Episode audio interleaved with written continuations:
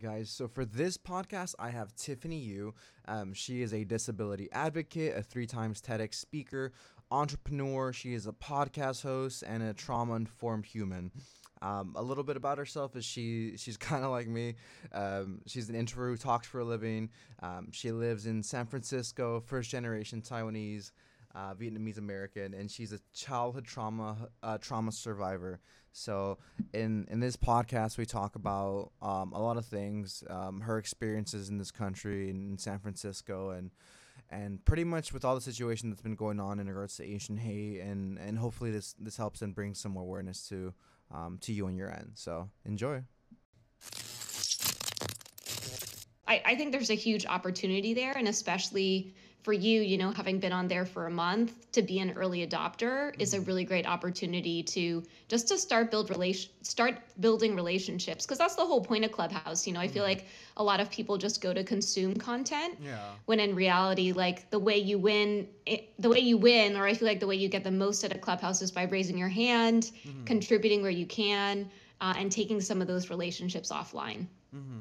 I, I completely agree because now at this point in my time, I'm starting to see a lot more people that that I never knew before and now they're starting to look familiar. It's like oh it's so and so it's like what? That's just like such a weird experience and like you said getting opinions to certain rooms just to kind of hear your feedback. It's like it's its own like family and and i like it personally even though not everyone's in it more so because yeah, it's a it's a whole different level of intimacy that, that you can't really get on any other app. Maybe Twitter, depending on what kind of what side of Twitter you're, you're on. But I guess that, that that all varies. It's the closest thing to like a like a conversation like this. In short, it's basically like a podcast on an app. I think that's how yeah how, the best way to to refer that personally. Yeah, one of the things I was telling someone is I feel like, and even and one of the things that I've learned as well, right, is like as an introvert, it's not that like we want to be alone all the time. Mm-hmm. It's that we really care about the context in which our conversations are happening. So, what I mean by that is we might not be joining the 25 person Zoom happy hour, mm-hmm. but we'd really appreciate that one hour opportunity to catch up one on one with a friend. And for me, I remember just coming onto Clubhouse and really thinking about now I never feel alone. If I mm-hmm. wake up in the middle of the night at three in the morning, I log on to Clubhouse and there's a Taiwan chat going, um, which is where my family is from. So I join and we talk about how you know COVID is there and how is how it is here.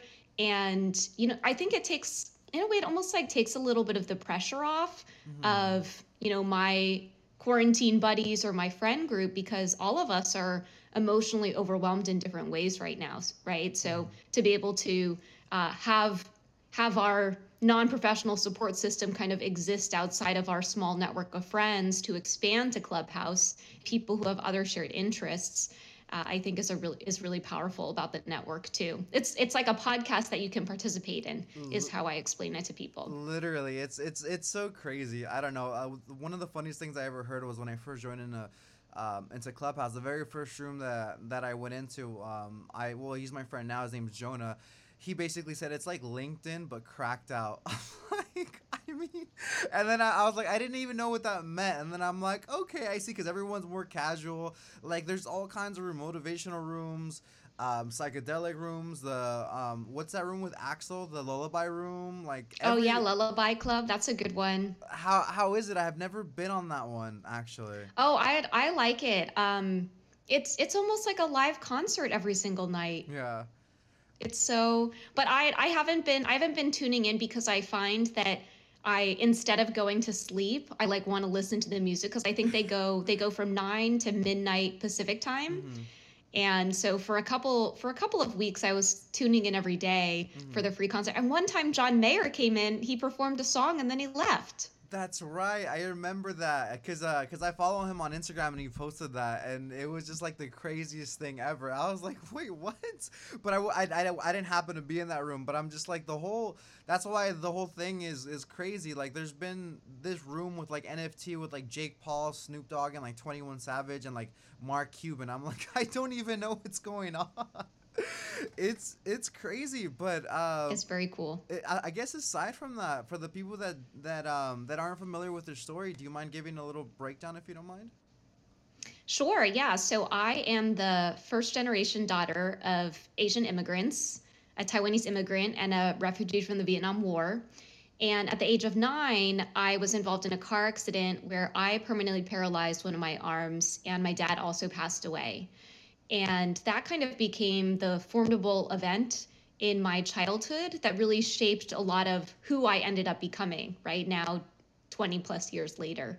So, in the decade after I became disabled, because of many Asian cultural values that stigmatize and see disability, death, and, and mental health as taboo, as something that causes shame to the family, I actually never talked about the car accident until, you know, 10 plus years later. And in in this like it was in this it was actually 12 years. So in this 12 year mark, I kind of looked back at my life from nine years old until 21, and I felt like I was living as a shell of a person. And I became really curious about what it would look like if I could find a disability community. And and so I I built one uh, ultimately, which is what I'm still doing today, called Diversibility.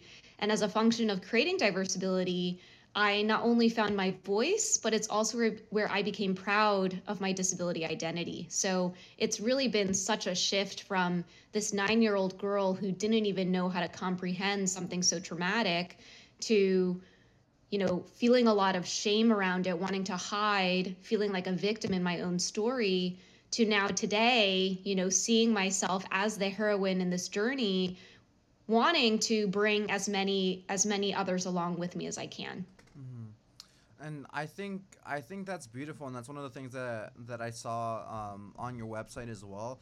Um, one thing that I wanted to ask you too was, I like you mentioned, for most people it's a taboo subject. They don't want to be subject to PC culture. They don't they don't want to offend people. What would be the best way to um, to include people without being offensive from like an outsider's perspective? That like we, we don't want to neglect people. We don't want to leave you be um, but we just don't know how to uh, approach it.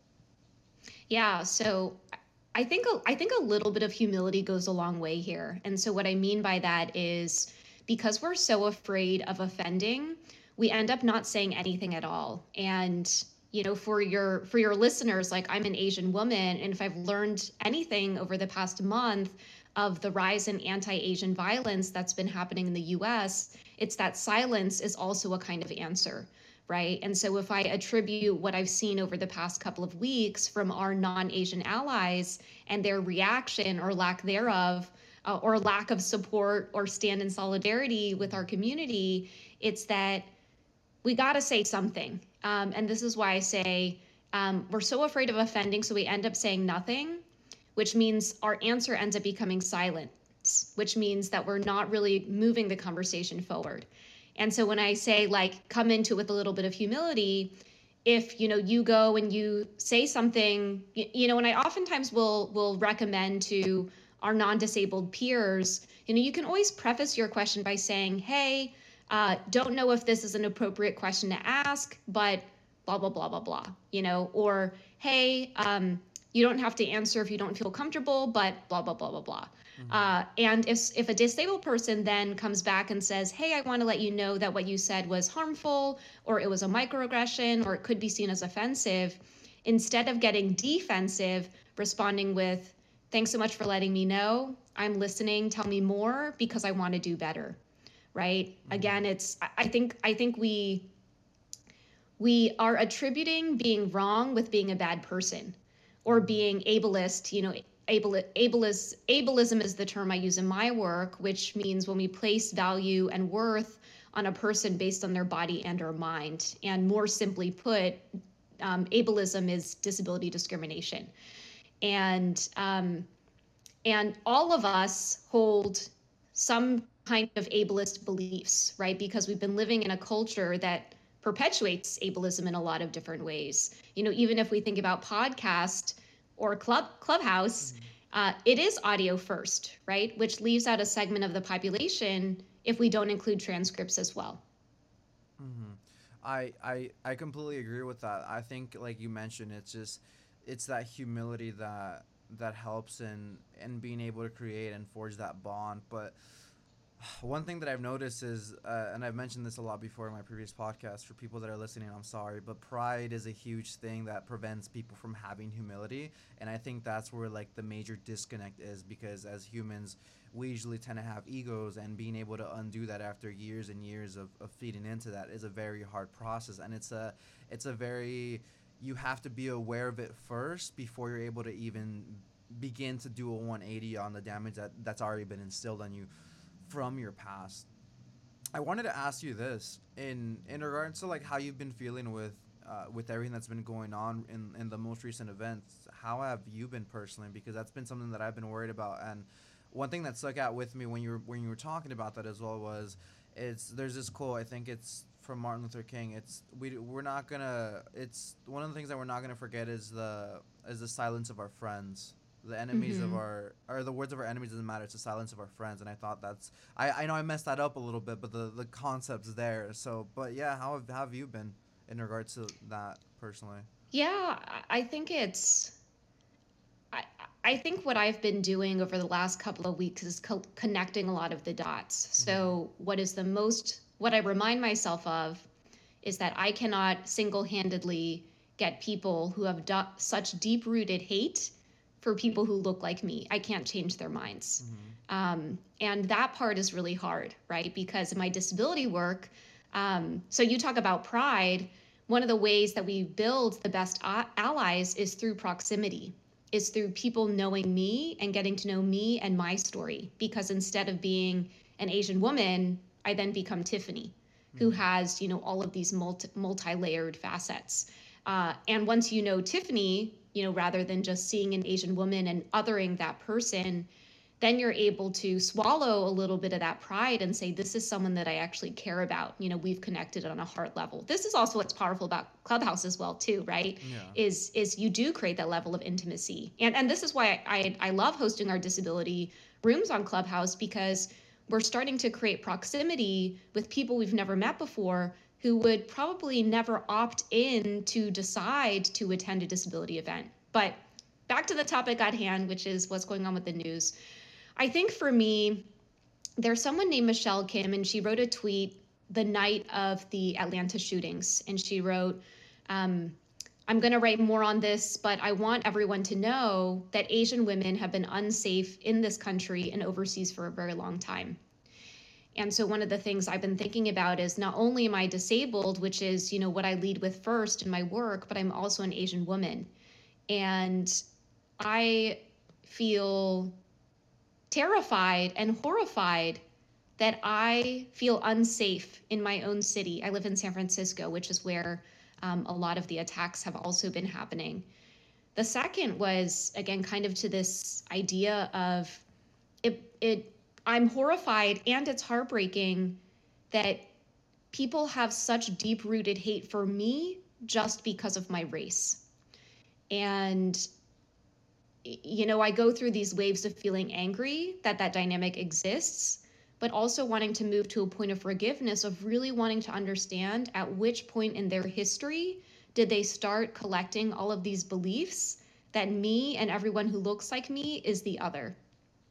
And then the third was really, I think, ties into your Martin Luther King quote. That I messed uh, up. I apologize. the, the, one, yes, but the one, yeah. I, I think it's like, in the end, we'll never.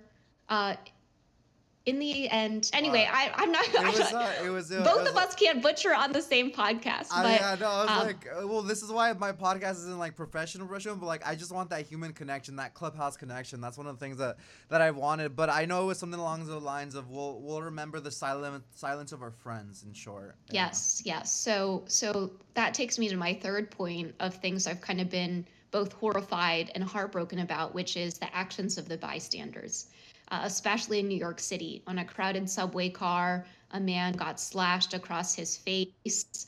No one did anything. A woman got peed on. Um, an Asian woman got peed on in the subway car. No one did anything. The most recent one in Times Square, no one did anything as a woman was beaten to the ground. So um, not only is it the bystanders, but it's also it's also the silence of our friends. I think about my friends who love Asian women who love Asian culture, who love Asian food, I'd love to see them say something or do something or reach out just to ask if people are okay. Mm-hmm. And one of the things I, one of the many things I think I learned through all of this is that as much as I love being in community with my Asian brothers and sisters, I caught up with my therapist earlier this week and we really went there. We went to this is what it feels like to really feel so unsafe in my core, right? So um, I do want to make that distinction that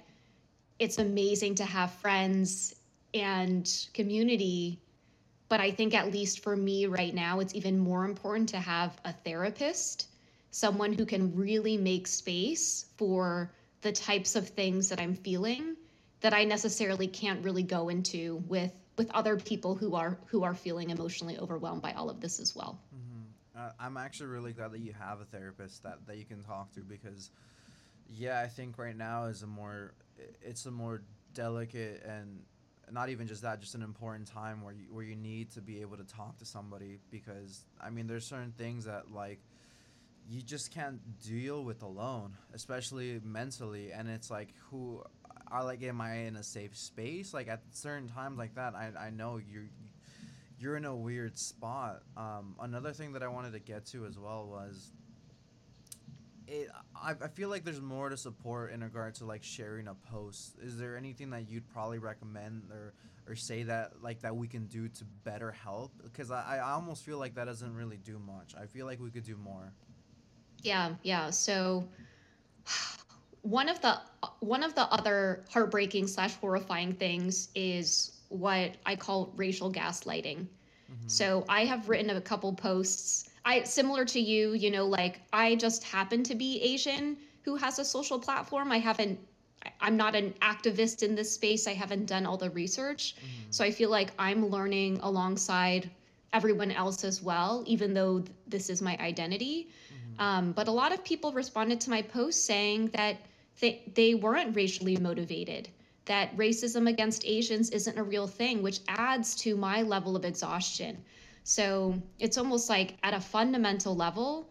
Um, so I guess I'll I'll I'll talk about this from a couple a couple different levels. So if there are people in your network who don't believe that anti-Asian racism is a real thing, uh, Google model minority myth and educate yourself about the economic disparities that do exist within this community.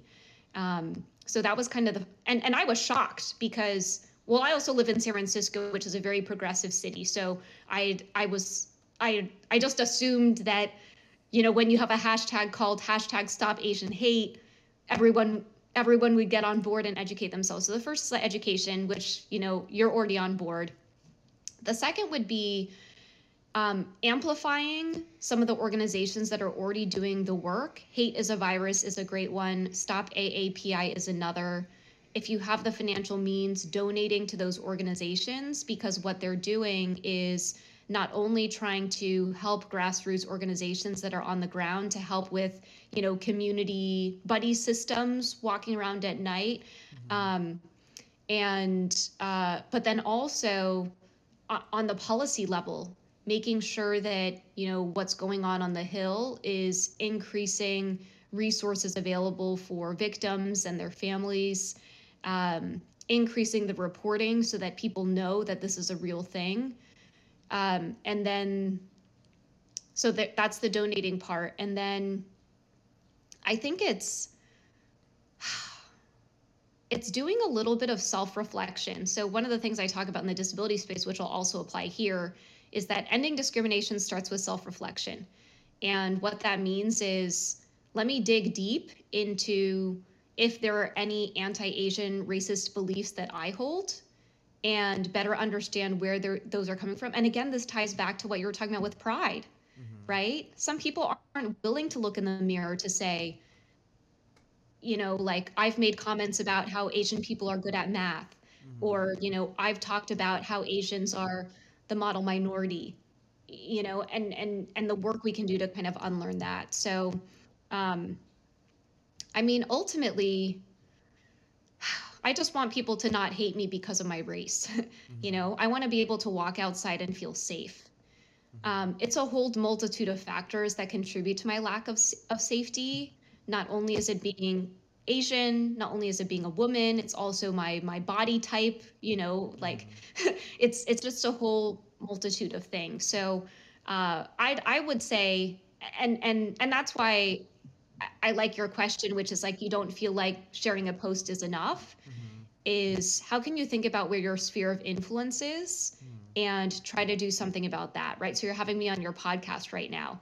Uh, I had like similar to you, I had someone named Sam Hyun, who is the chair of the Massachusetts Asian American Commission on my podcast because uh-huh. he actually works policy, you know, and, and I'm just an Asian creator. And so I wanted to learn more. And so a lot of what I'm sharing with you is what I learned from him, what I learned from Hate is a Virus, right? So I'm also learning and and amplifying where I can because what we also don't want is to crowd a space where people who are already doing the work kind of just need their work to get more um, to get more more eyeballs or um, or more views. But but yeah, it's really thinking through and and and I I actually I call these micro advocacy because they are small, but they really do add up. And so what I've noticed is the majority of my following on social media is actually disabled. And for me to post about anti Asian violence, is getting them to join me as allies, right? Because of the proximity that they follow me because of my disability work, but now they also support me because I'm Asian and and this is what this is what I'm going through and this is what I'm experiencing. But I'll also highlight that so many of us within the Asian community are so emotionally overwhelmed and feel emotionally burdened right now because we have a lot of people reaching out to us asking what they can do. And again, I always refer people back to Stop AAPI Hate and to Hate as a Virus because they're putting out guides, they're putting out programming, resources for all of the different ways. And then the last thing I'll say is there's a nonprofit called iHollaback, um, and they offer free bystander training. And, you know, oftentimes I think about, I used to think that like my, some of my feelings around being unsafe came from walking around late at night but in New York City, there are people around all the time and these are still happening, right? So it's almost like even if there are people around, you're still not safe if those people aren't doing something. So um, that would be the most direct thing to do, which is, you know, go volunteer in your community to sign up for a buddy system. Um, I know one's been created in my neighborhood here in case I'm going somewhere and, and want someone to be a non Asian, one of my non Asian neighbors to be with me. But again, it's if you see something happen, you got to say something. Like, don't just stand there um, and let someone get slashed across the face to then get a hundred stitches. Mm-hmm. He then walked out of the subway car to go find himself help. Like no one, like that to me is so heartbreaking. I I I I completely understand, and that hearing that story really hurt me, and and then hearing other similar stories to that in LA and Orange County. It, it, it, it does hurt me personally as, as someone that knows exactly what it's like to to have been outed, to have been frowned on, to just because I'm not uh, fitting a certain a certain standard. And I haven't really noticed that here. It's more so been out of state where I've really like mm. real, realized the stares like and, and like just the way people act is so different. It's not like they're treating you like a human. Like I'm, I'm down here in Los Angeles. Everyone, treat, for the most part, unless maybe I go to Newport or something, then maybe I might get a little of what I face like out of state. But um, I really did like that one point that you that you hammered on earlier when you said um, it's think about what your unconscious racism is like. For example, when you said like um, being good at math or like for me like always eating beans or whatever whatever it might be you know what what do you think are other ones that people can ask themselves in order to actually undo that process obviously with them having the open mind to listen to this and actually ask themselves that yeah, so there there are two questions. So um, I, I bring this up because this is some of the anti-black racism work that I did a year ago. Um, and, and here were the two questions. The first question was think back to the first time you ever interacted or saw an Asian person. What was the context? So just understanding, you know, and um, it may be, you know, could they have been, were they a housekeeper in a low wage job? Like, again, that highlights the economic disparity. Um, and then the second is um, to think back to a time when you witnessed anti Asian racism happening in front of your face. Mm-hmm. Maybe it was someone who had a very strong Chinese accent mm-hmm. and the person serving them or yeah the the maybe let's say they were like at the grocery store and they were trying to ask a question but because of their heavy accent um, people around them or the or the grocery store clerk just like didn't have the patience for it right that's an example of like a small microaggression and you shared some of the microaggressions you experienced too right when people are like hey what are you doing here like you look at a place mm-hmm. right and those kind of become like death by a thousand cuts right so the mm-hmm. number of people who tell me wow you speak english so well right oh, and I've so when we that. when we yeah. when we jump when we jump to things like that which is you know the number of people who make comments about my hair uh, like oh you have amazing asian hair or the way you speak english is so great or where are you really from? Right? Whenever we make comments like that we are perpetuating otherness. We are perpetuating a narrative that we don't belong.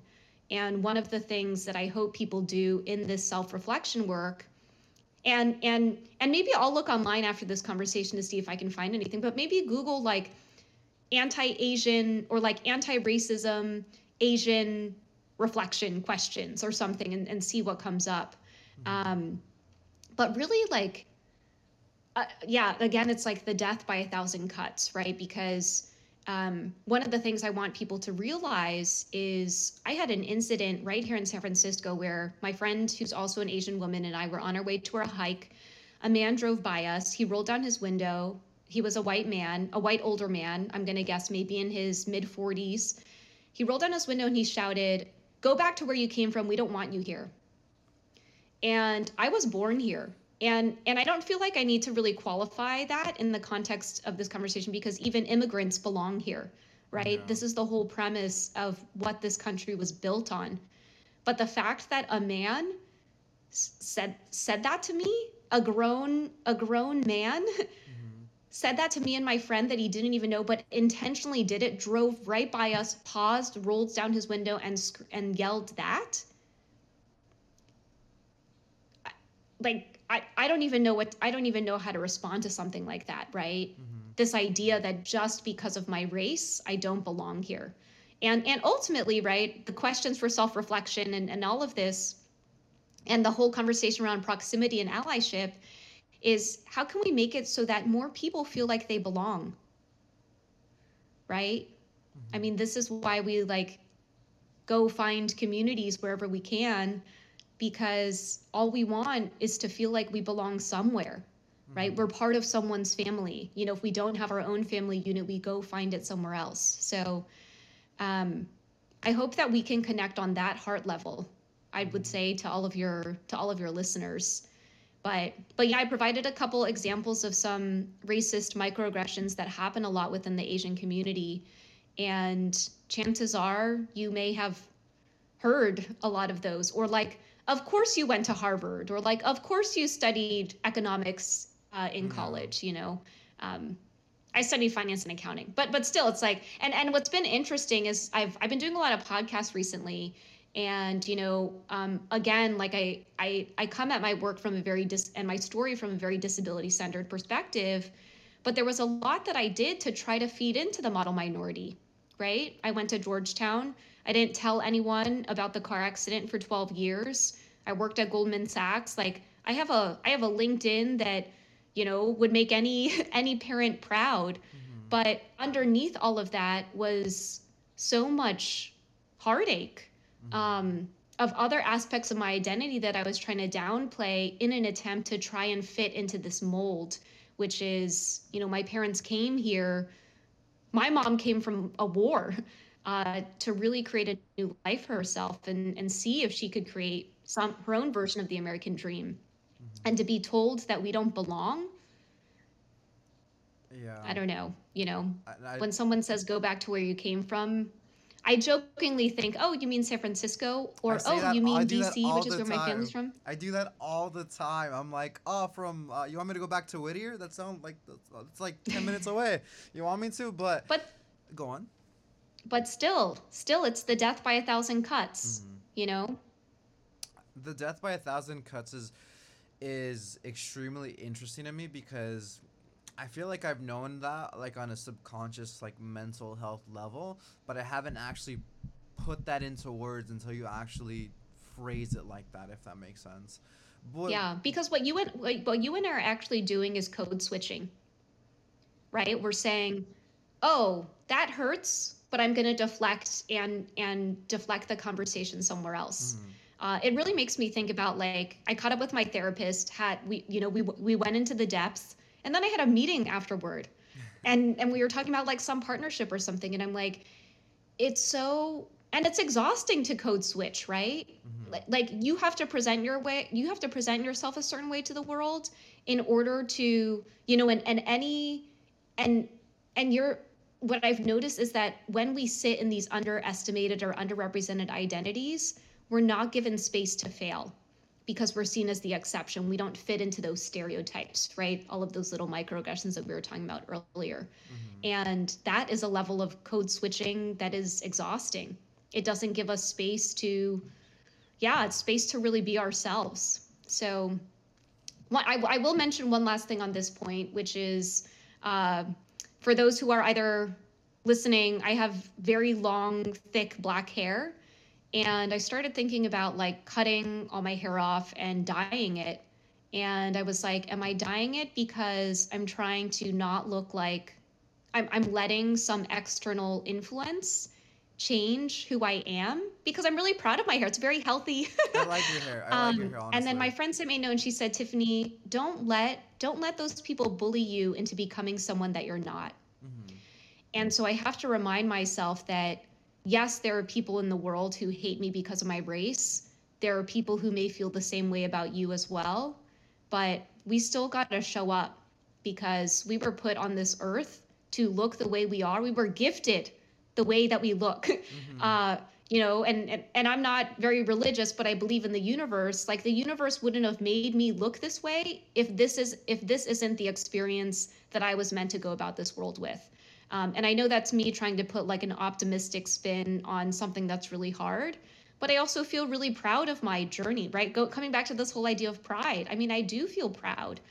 Um, I feel proud to see how our community is coming together right now. I feel proud that you felt uh, my story resonated enough with your audience to come on to this show so that we could connect, so that we could create proximity, mm-hmm. right? It's like you probably wouldn't have picked me if I had a different story or if, or wouldn't have reached out to me or if, if I or if I looked a different way, you know. So um, I think all of this all of this happens happens for a reason. So I'm trying to remind myself that we can exist in these dualities of life, right? To mm-hmm. feel so uns- unsafe on the one hand and want to change everything, but also be really proud of whatever is showing up right now. I I completely agree. I mean, I, I really resonated with the um, I think it was the speech that you gave on toxic positivity, and that's when I actually I, and then I ran into you on Clubhouse, and I was like, oh wait, that's her. And then I reached out, and I was like, well, I had heard your story already before that, and I just I just thought it was amazing. And then from there I went down like a rabbit hole of like looking into you and seeing that you were you were there's Gold- there's a lot there's a lot out there. There is uh, like, you're a Goldman, you were you were in tech, you were you were doing everything. Um, but one of the things that was really interesting right now that you mentioned about code switching, as soon as you put that into perspective, I felt like a light bulb like turned on in my head, and I I seriously had like tens, if not more, of previous experiences that I've had that I realized I did that unknowingly, that it was because of how to act a certain way in this world to kind of cope with the amount of people that are that are um, just demeaning you, whether directly or indirectly. And that's just something that, yeah, I mean, I've had to grow with, but I, for the most part, I haven't really, I haven't really let it bother me unless it's been really like direct. So when you were mentioning that one time that somebody had had yelled at you go back to your country i thought about this one time i think about a year ago as well um, when when like Blue Lives Matter and on All Lives Matter, I'm sorry, All Lives Matter and, and Black Lives Matter was like at its peak. I've ha- I had like this one experience. I was just uh, going on a walk and somebody um, somebody almost ran me over because I was like on like the bicycle lane and they spit at me and I was like, oh, Mm. and I was like really heated for like 15 minutes, but I ended up just having to let it go. Uh, But at the same time, it sucks having to be in that position where you you're kind of forced to have to deal with with other people's hatreds and it, it, it's not that it's just or anything like that because you were mentioning as well we're all immigrants. The whole dream th- everything here was founded on immigrants. That what is what else would the american dream be? It's it's the chance to fulfill whatever whatever your goals are at at, at whatever cost you want to sacrifice whether you have that drive or you don't. So that that's one thing that's that's been really on my mind recently especially just just seeing so much aggression so much racism. How i know this is a little bit of a touchy subject as well but how did you feel when when trump was basically addressing to the nation as quote unquote kung flu i that i don't i didn't even know how to feel yeah. about that. Um it's it's been really hard to think of the right words beyond horrified and heartbroken Mhm. because um so right around at the beginning of the pandemic when you know our former president was uh was perpetuating um, a lot of anti-asian rhetoric i i did have i did have one of my asian one of the co-founders of hate is a virus on my podcast Mhm. and there was a tweet that I came across where someone wrote that um, as a leader, like we look to our leaders to see what behavior is acceptable or unacceptable. And when we have a leader who is perpetuating hate and making it okay to single out a group and spread misinformation around um, around an entire race, uh, it becomes scary. You know, it, it's like even even now, you know, we're recording this in April, and uh, some of us are getting vaccines, and ultimately, all of us who want one will get one.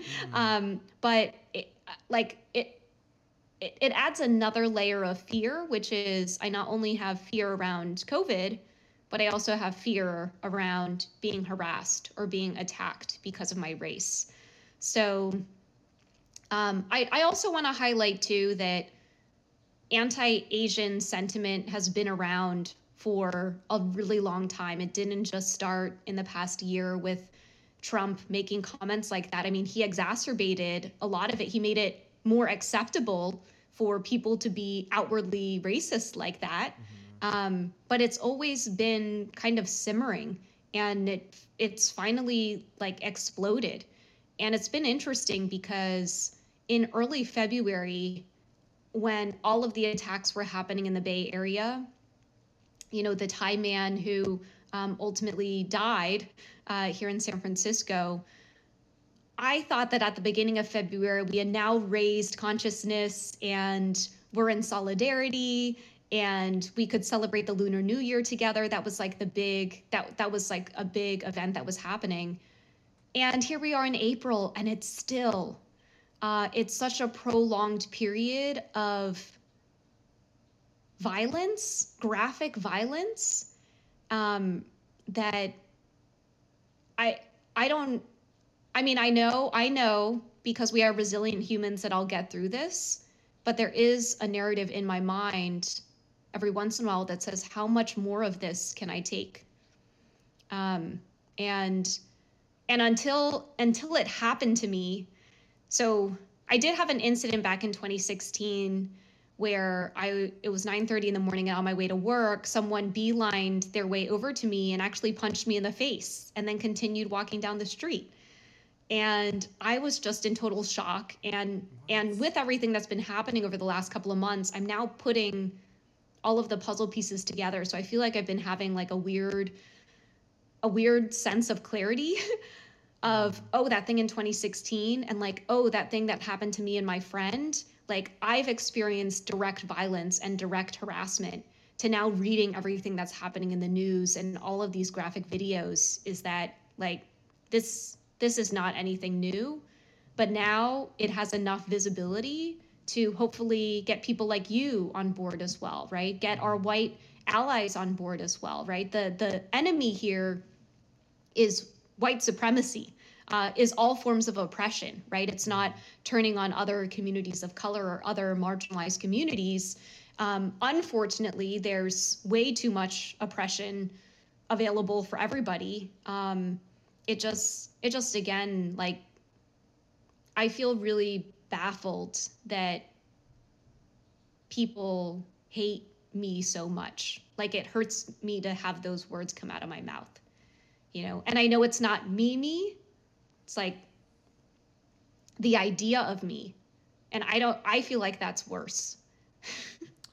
so I, I, guess I just want to say on on behalf of that, I'm obviously I didn't I didn't do that, but I do apologize because that's gotta obviously hurt and on top of not just the physical obviously it's that long-term emotional pain that that comes associated with that so again i am sorry um w- did he say anything or did he just come up to you when that happened or or uh, yeah i'm because i'm really sh- like shocked and i didn't expect to hear that that's that's horrible yeah it's it's it's something that i it happened in 20 in december 2016 I used to talk about it a lot and then it just kind of like faded into the wallpaper. But um, but yeah, may may or may not have been experiencing homelessness. I, I don't I don't want to or may and may or may not have been unwell. Um, I think saw an opportunity of someone who looked like they were distracted, came over, did a, did a, did it. I fell over and I looked back up and he kind of like gestured like, "What are you gonna do?" Like kind of like, yeah. "So what?" And then he continued walking and I was so shocked. I was really shocked. Um, there was one other woman around um, who was also walking. We were kind of like walking on the sidewalk, but on opposite ends of the sidewalk. She just came over to make sure that I was okay because she was just as shocked. Um, now, in retrospect, I know like um, should have gotten her information so that she could have been, you know, a witness. I did file a police report, call the police right away um, or call, you know, whatever the, just like notify someone right away so that, you know, they can either survey the vicinity and, and other things like that. But for, for about like 45 minutes, I was pretty shocked. And then someone told me that I should call, my manager told me that I should call the police, which I did. Mm-hmm. Um, and at that point, they couldn't really like do anything. But then it was like, do I really want them to do anything? Mm-hmm. But I filed the report because I just wanted people to know that things, something like this happened. Mm-hmm. And um, in, for a period of time, it did impact my relationship with the city. Um, but but now again, you know, this moment of clarity with my friend's tweet saying that Asian women have been unsafe in this country for a long time. It was like ding it was like, oh, back in 2016 when I felt so unsafe, that wasn't necessarily like tied, like kind of tied to the assault, but also tied to the fact that I'm a petite Asian woman, and that's existed, you know, in all of my adulthood.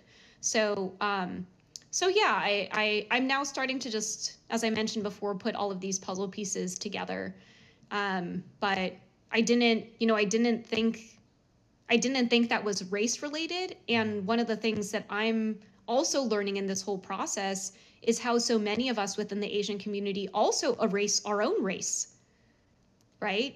But now I'm like, what happened in 2016 happened right around the same area as, you know, this Chinese grandma, uh, UN Plaza here in, um, in, in the San Francisco area, happened right around the same area. Um, not to the extent of, of hers, um, but it happened, right? And with the string of anti-Asian attacks that had been happening, they all got grouped together. And then I was like, oh, if mine had happened this year, would also be would also be looped, right? The fact that someone sees someone the way they look and decides this is someone this is this is someone that I am I don't know. Yeah, I, am not quite sure. I'm I'm sharing a lot of like unprocessed, no, un not fully processed thoughts right now. No, of course. I think I think you hit on a great point earlier as well when you said that when when Trump got into office that it was simmering. He kind of just exposed what was underneath the pot itself. Um, I guess going back to um, to that situation though, was that in San Francisco as well? or was that in a different city? Um, Oh, sorry. Uh, say, can you say the question again? yeah, yeah. Was that in San Francisco where you're at right now? Yeah, that was in San Francisco. What did the? Well, why did it say that the cops couldn't do anything? They didn't have like any access to like cameras to find the guy, or because it wasn't that long before, right? Yeah, so um, it took me 45 minutes to call the police. Yeah. So, um, it, and it happened right by like a parking lot that I don't think th- there wasn't Oh. like anything in the vicinity per se. Mhm. Um, but it was also,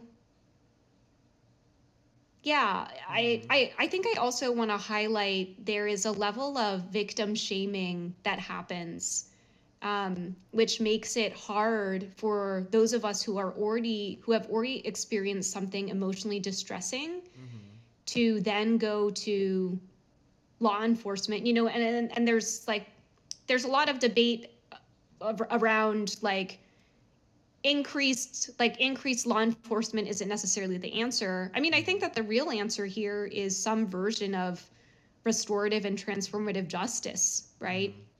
And at the root of restorative and transformative justice which i don't necessarily know as much about i'm still learning but is uh, i believe is used in the oakland area but is really understanding like okay what was the motivation?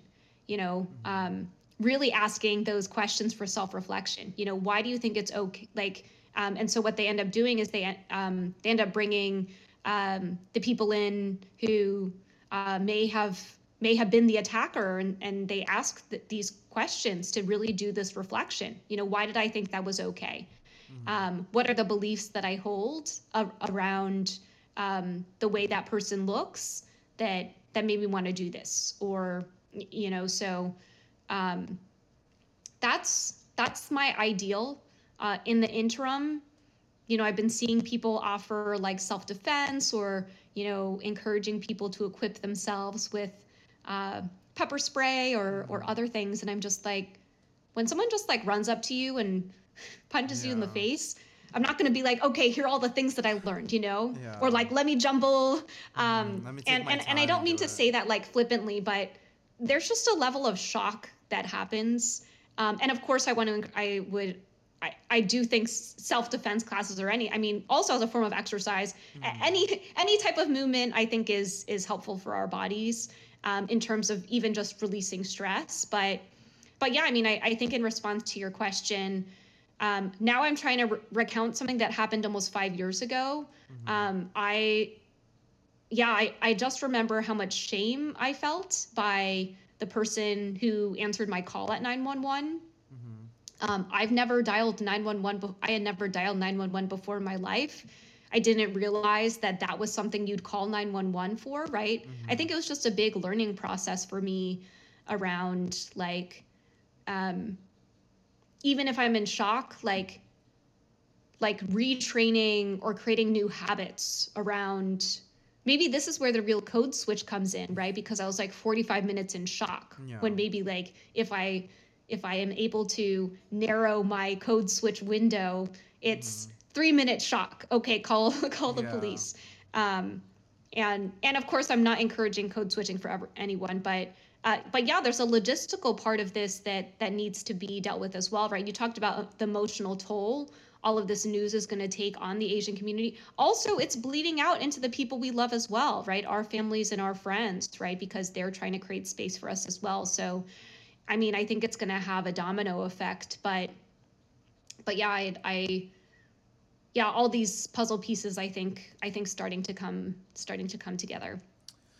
Talk to me about. And and now, oh, and the last thing I'll say is now I feel like we have much better surveillance, Mhm. even even than what we had in 2016, right? Mhm. Everyone's got dash cams and um and and what's interesting is when that when the guys uh, yelled at me and my friend, we in the in the beginning we were in shock and then we were like we should have filmed that and then my friend was like oh I used to have a dash cam, right? Like we immediately thought like oh this should be documented, but we missed the opportunity because we were so in shock. So mm-hmm. again it's really thinking through like people are like oh you should film it. Oh you should call the police. But there is an emotional reaction that takes many people into freeze right away I, I I agree. Um, I did want to ask one thing as well for my listeners as well as for me in particular. What's um what's going on in Oakland in regards to the um the policing situation? Because I'm not totally aware with that myself.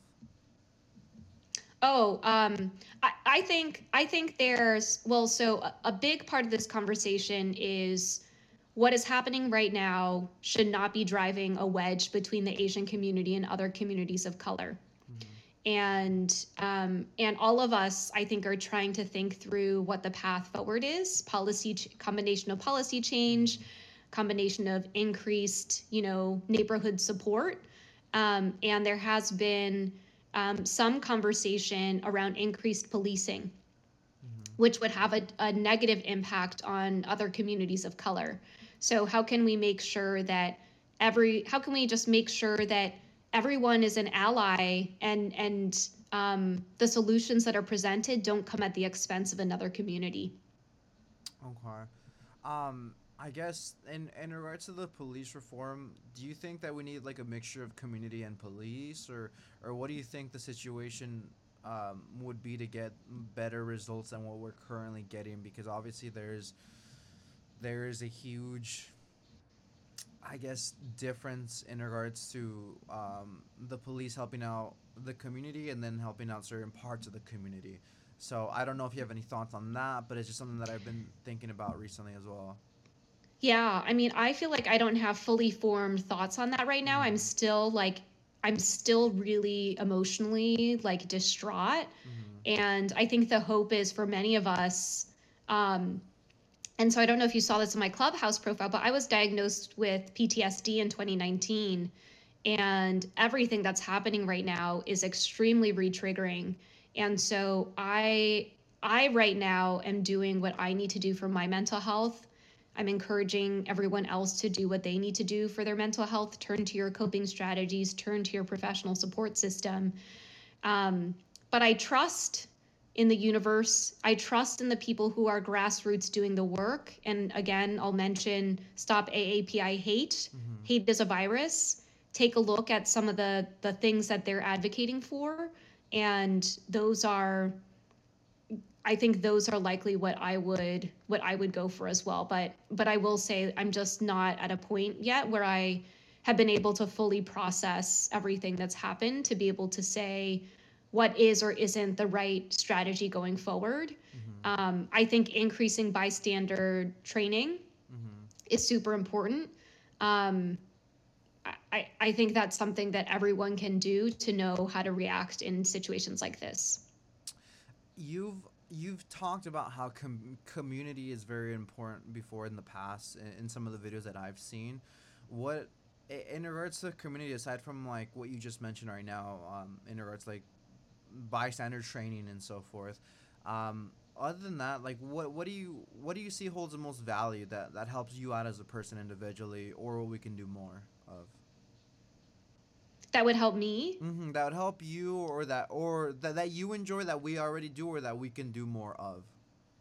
Yeah, I mean, I think for me, I need more non Asian people really speaking up and speaking out about what's happening. Yeah.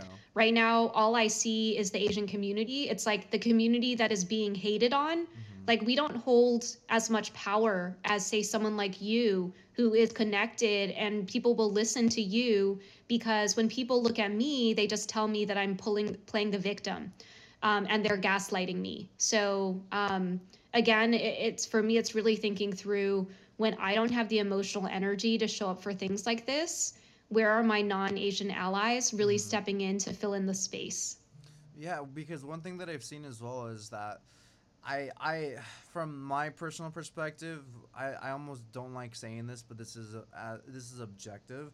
I feel like people have been almost shoving it under the rug, like it's it's like another thing. Like you said, it's I don't know how to explain it, but yeah, it's they're not taking it as serious because in regards to the Asian community, normally there's there's not as as um outspoken um words i guess i could say. But now that it's like it's boiling out i'm like doesn't that just go to show the severity of where it is if if the asian community never really speaks out as often and now they're speaking out how are you to neg- neglect it now if that makes sense So to me, Yeah, I, see I'm, that I mean, I think flag, I like, think it it's just a worries me. theme of like continued erasure Mhm, of our experience. mhm. Um, I'm I'm really tired of being erased. Like that's also, um, that also takes an emotional toll as well. hmm No, I, I agree, and for me, it's it's a it's like a red flag. It's like not in a bad way for the Asian community. Like it's it, it worries me as a person for the community itself, and I don't think a lot of people have that perspective. Hence, which is another reason why I brought up these topics. That I wanted to hear your perspective. I wanted to hear your insight. I wanted to put out whatever word I could out there, so whoever's listening and, and has an open mind and willing to reflect on this can actually do their part to donate to um, to be a part of a buddy system to um, to volunteer whatever it might be so that that's just something that's been really important and and i think we there's too much hatred in this world that i just want to do any little thing that i can even if it affects like a handful of people that's fine by me but i i want to bring awareness awareness to this personally i guess aside from from this topic i i did want to say one thing as well or, or ask you one thing in particular. What was the what was the route to becoming a speaker like? Because I noticed that you worked at Goldman uh, Goldman Sachs and, and you were in tech as well. How, where was that? Where was that gap that, that you became a speaker? Where where did that? Sure. So, um, so I actually have to run to my next meeting. Yeah. Maybe you'll be able to cut this out. Yeah. Um, but but for me, I think it all happened accidentally. Mhm. Um, I always call myself like an accidental advocate, an accidental entrepreneur, Mm-hmm. an accidental speaker. um, for me, speaking is a vehicle to share our stories. Mhm. And because I believed in the power of stories so vehemently, that's when I kind of created my own stage in a way. Mhm. So um, it's been, it's like I feel very grateful that this is my life now. Like Mhm. it's it's something that I feel very comfortable doing. Um, but it it really is because I believe in what I'm doing, right? And and so and so what's interesting is like my full-time gig is actually running Diversability. It's not it's not speaking um, speaking professionally per se, but that is a way that we're able to fund our organization and- and the community that we're building.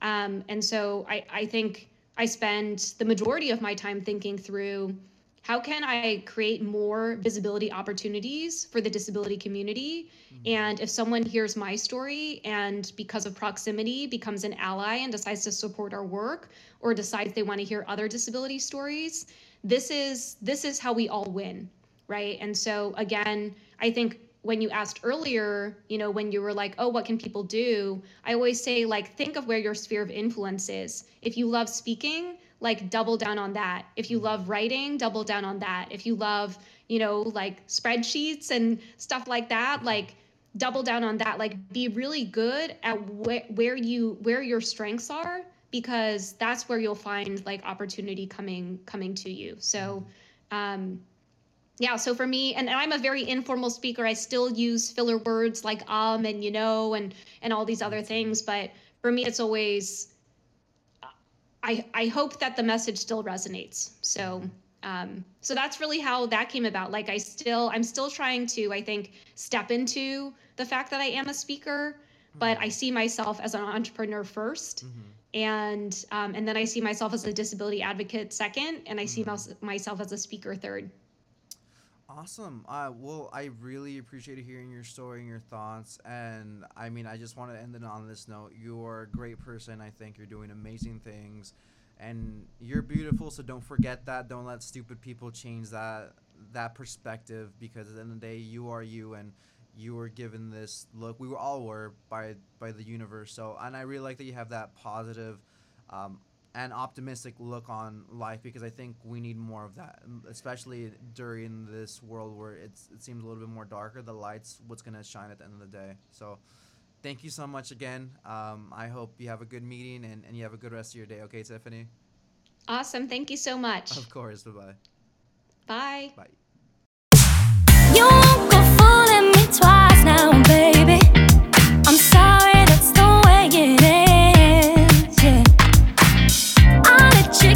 To me